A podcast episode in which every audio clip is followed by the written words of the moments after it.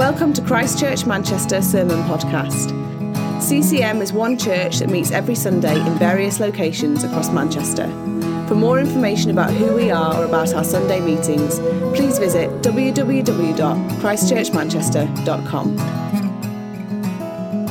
My home is not on this earth, not in this world. I used to lead a church. Uh, I used to lead a church in East Manchester, a place called Openshaw.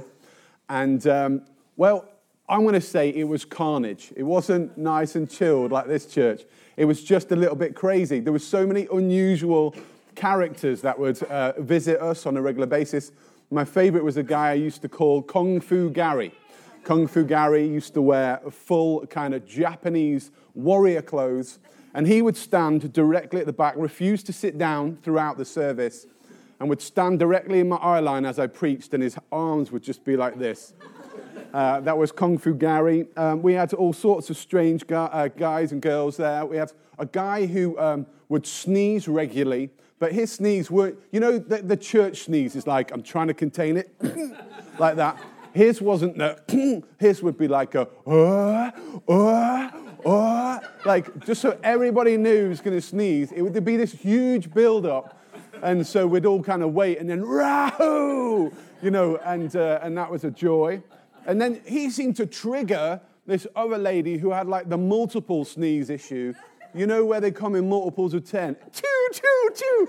And sh- so she, so we'd like, what? I'd be preaching, I'd be like, let's just wait, shall we? Like, he'd do his big thing, she'd follow with the choo, choo, choos, um, uh, which would keep us going for a while. Then there was a, a problem similar to this church where the toilets are past the preacher. And I'd have a guy that would every week walk between me and my lectern to make his way mid preach to go um, and use the facilities, some of which could be heard during my preach too. And then there was a character that would um, uh, answer his phone in the service, unashamed, uh, and then would speak up at full volume, uh, discussion and conversation, again, hugely, hugely distracting. And then there was this one time, we had a fella, I'm still friends with actually, who, um, uh, what we didn't know is, imagine the service is going on, I'm pre- mid preach, and then smoke begins to billow through the church, like the church appears to be on fire. The church isn't on fire, but somebody has set fire to the bins just outside the kitchen. And so all this like smoke is coming through the church, and we all run, grab our kids, and then we run and we wait for the fire brigade. And it's amazing. It's a really exciting morning. And, um, but what we didn't know is this guy had done it all on purpose to make us get out of the church so he could steal all our possessions. You know, so, so like handbags were missing, uh, mobile phones, all sorts of things. Uh, this was the church uh, that I led.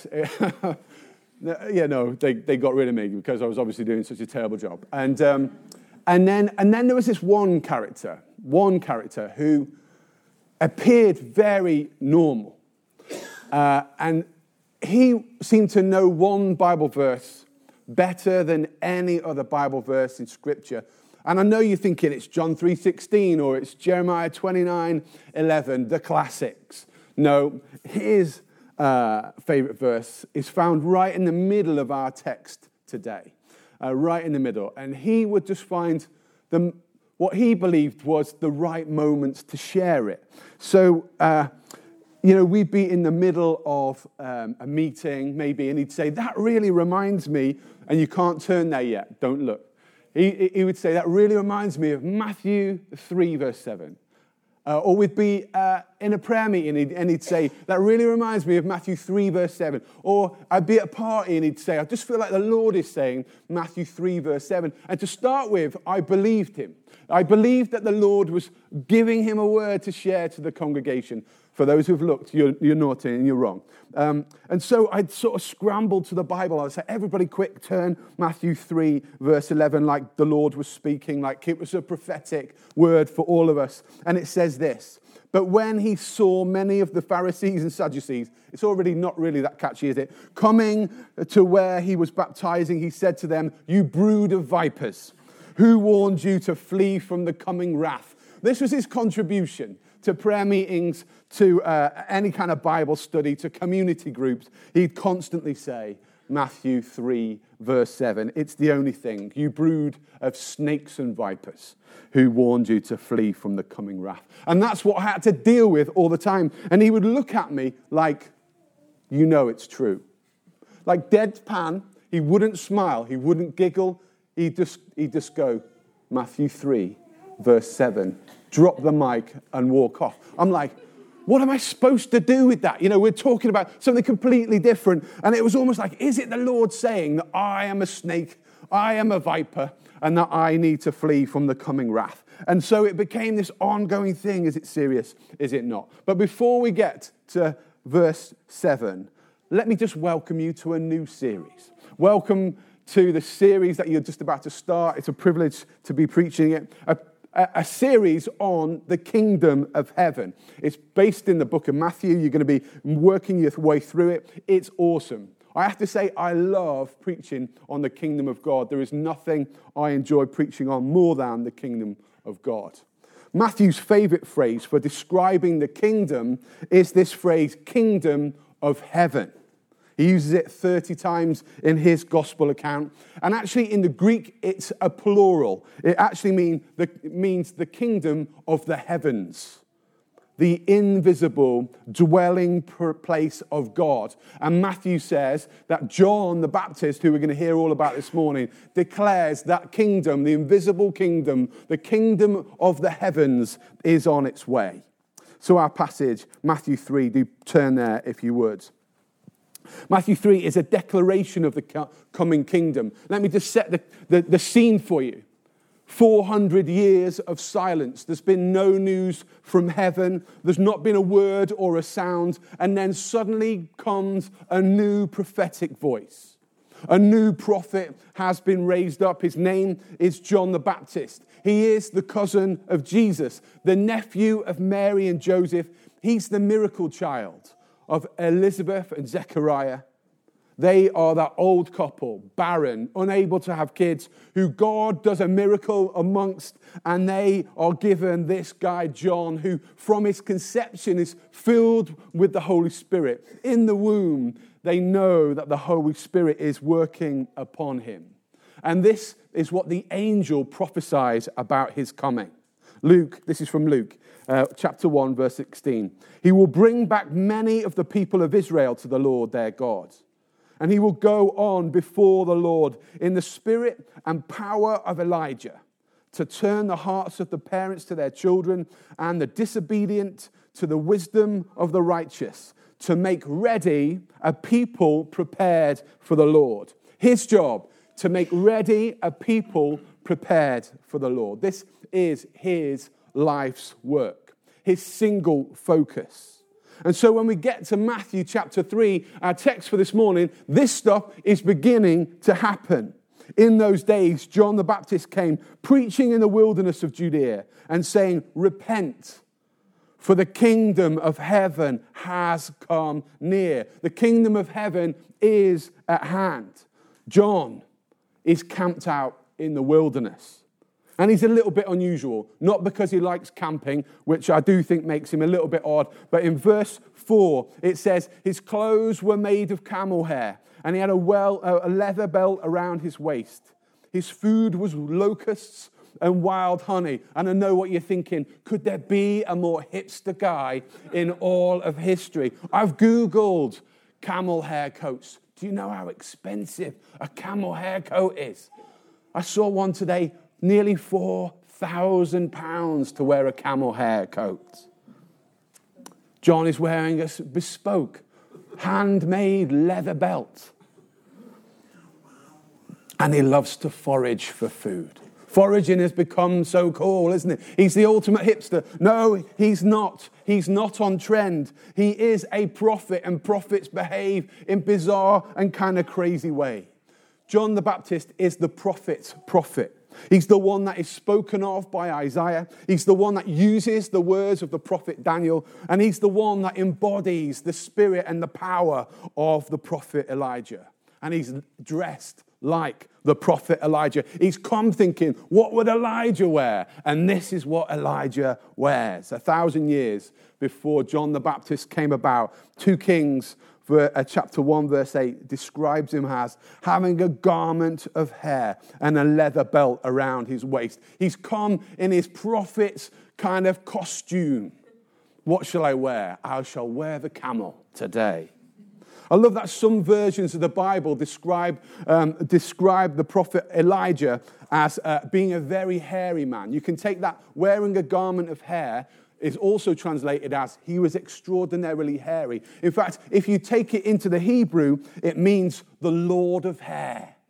I flipping love that. I'm Elijah, the Lord of hair. He's like the missing link. Like, you know, not that we believe in all that, but you know what I'm saying? He's so super hairy. His, his hair, whether it's the hair of a camel or his own super hair, is kind of tamed with a leather belt around his waist. Picture it, if you will. John is the new Elijah. He's radical.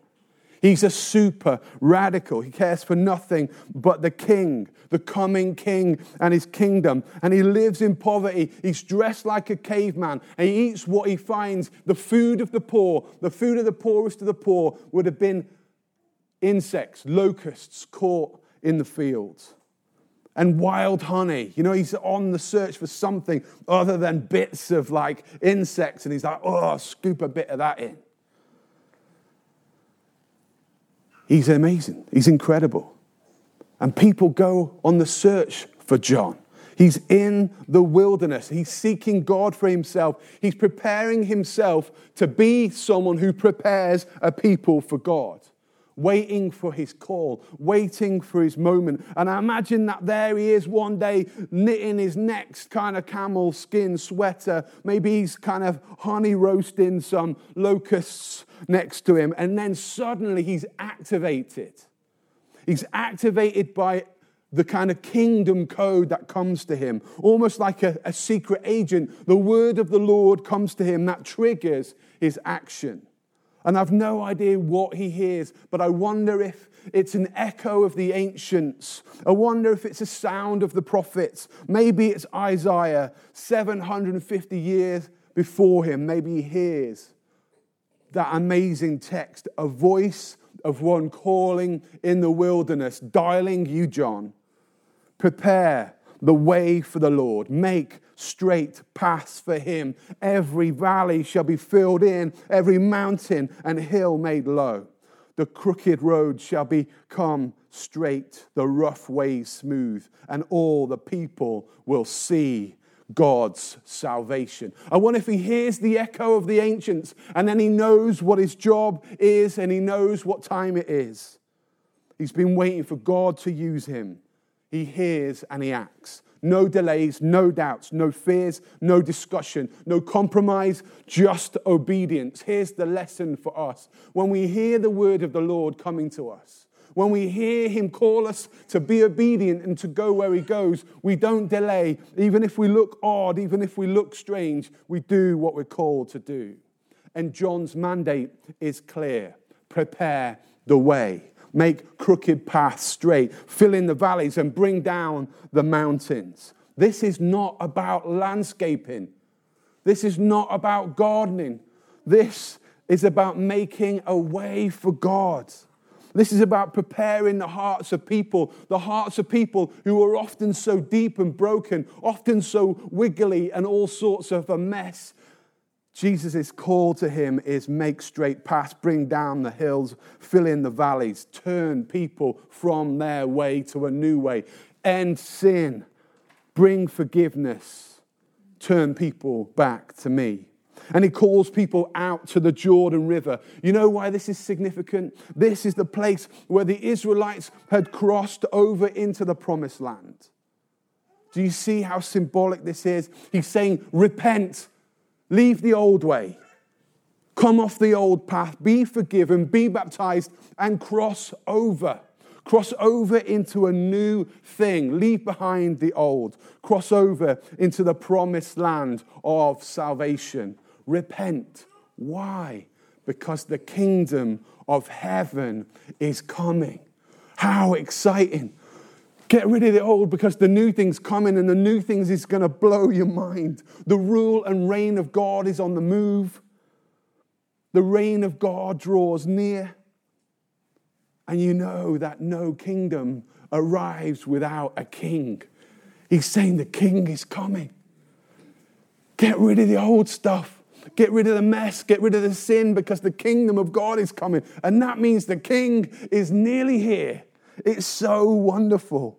The king is near. His kingdom is coming. The nearness, the at hand, means extreme closeness. This is the Greek extreme closeness, immediate imminence, proximity, presence. The kingdom of God is so close you can sense it. The kingdom of God is so close you can touch it. It's at hand, it's right here. Do you see what's coming our way? And in light of this, they have no option but to get ready, to get your life in order, get your life in line with the kingdom. Turn away from the old, choose a new way, change your mindset. Change your direction, leave behind the past, and step into a new future. Turn away from sin, repent, and get ready. What a preach! As if I would have started with that, st- stood up, let's do a funny story. John doesn't do all that stuff. He just gets up and he's like, repent. You know, this is serious. You know, this is urgent. And amazingly, people respond. People went out, from, uh, out to him from Jerusalem and all Judea and the whole region of the Jordan, confessing their sins. They were baptized in the River Jordan. They respond, they come in their droves. I imagine this, this procession of people from Jerusalem out to the weirdo in the wilderness because something is going on. I had it just the other day. I, was, I heard about something in the Northeast that God was doing amongst a whole load of poor people gathering in a boxing gym. I felt so stirred, I had to go and see it. What is God doing? And that's what they sense. They sense that God is on the move, that something's happening, and they cannot miss out. The message works, people respond. And then my mate jumps in with Matthew 3 7. But when he saw many of the Pharisees and Sadducees coming to where he was baptizing, he said to them, This is uh, John the Baptist, you brood of vipers, who warned you to flee from the coming wrath? Suddenly it's escalated big time. Suddenly it's gone from friendly, friendly, put you down in the water, new life, off you go. Baptism was getting a bit popular. People were enjoying it a bit too much. Day trip out into the wilderness, bit of a dip in the, in the, in the river there. Maybe the reputation of John was going before him. Man, you know, you have to go down in a bit of a dirty river, but you come up and you feel great. That's a day trip, not Blackpool, it's the River Jordan for these guys. People become, begin to come for the wrong reasons.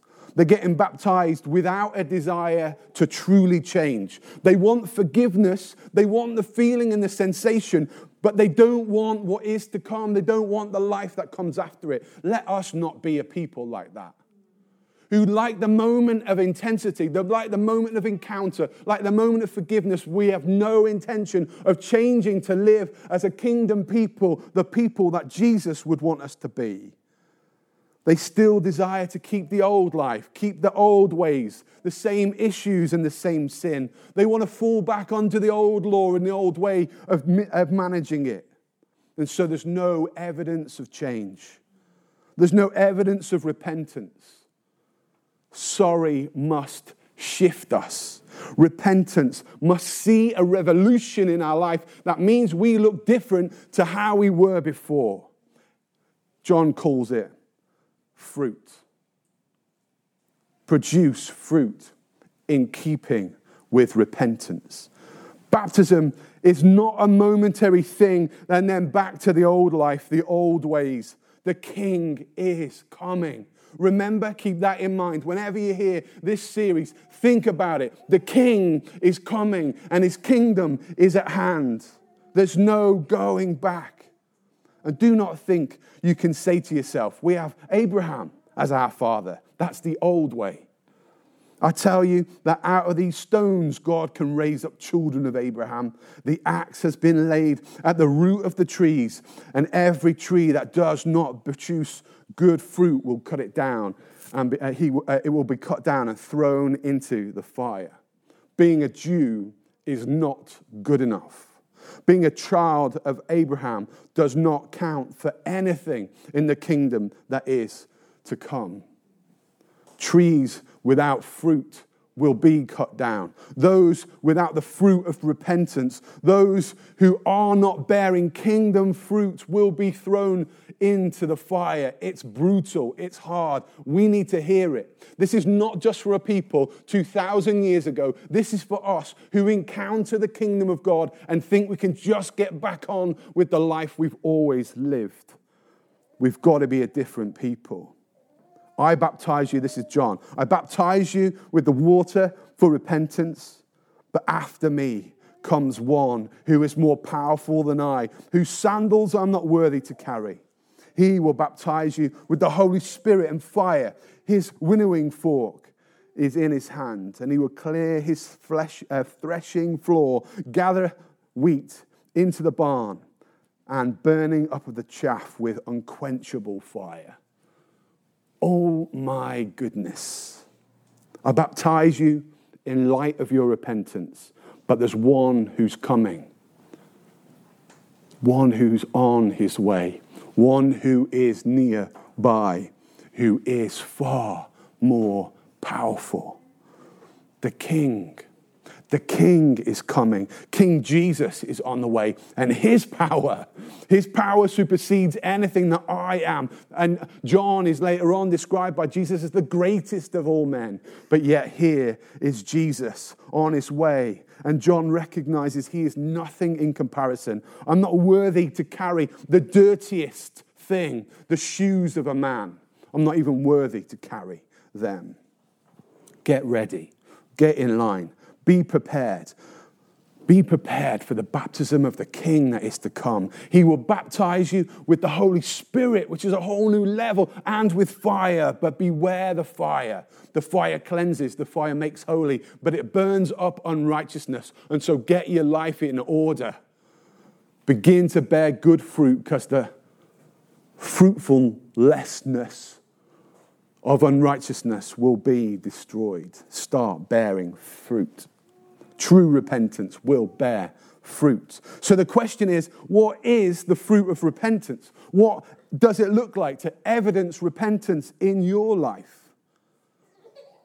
What does it look like to see the old gone and the new come? What does it look like to live in light of forgiveness that comes through the grace and mercy of our God? How will people know that you're sorry for the things that you did? How will they see that your life is growing and that new things are coming? And this is what Luke points us to. In Luke's version, he gives us a bit more detail than John, uh, than, than Matthew. John answered them as they begin to ask, What is that? What does it look like? Anyone who has two shirts should share it with the one who has none, and anyone who has food should do the same. Even tax collectors came to be baptized. Teacher, they asked, What should we do? Don't collect any more than you, sh- you are required to, he told them. And then the soldiers asked him, What should we do? And he replied, Don't extort money and do not accuse people falsely. Be content with your pay. The fruit of repentance looks like sharing what you have with the poor, sharing your clothes and sharing your food. It looks like not ripping people off or defrauding people. It means not being a bully, not lying, not giving false testimony. But what does it mean for you? You might not be a tax collector, you might not be a soldier, but listen up to what the fruit of repentance should look like for you. Show it begin to display it. He says, live for others. Salvation is displayed in selflessness. Selfishness must die. The me first attitude has to be put to death. A life lived for yourself is over. The old life is gone and the new life has come. You no longer live for yourself, but for others. The fruit of the repentance is good fruit. And fruit has purpose. Fruit is made to bless other people. Fruit brings life. Fruit tastes good. Fruit feeds the hungry. Fruit blesses the sick. How is that displayed for you? The fruit of repentance is grown on trees rooted in the values of the kingdom.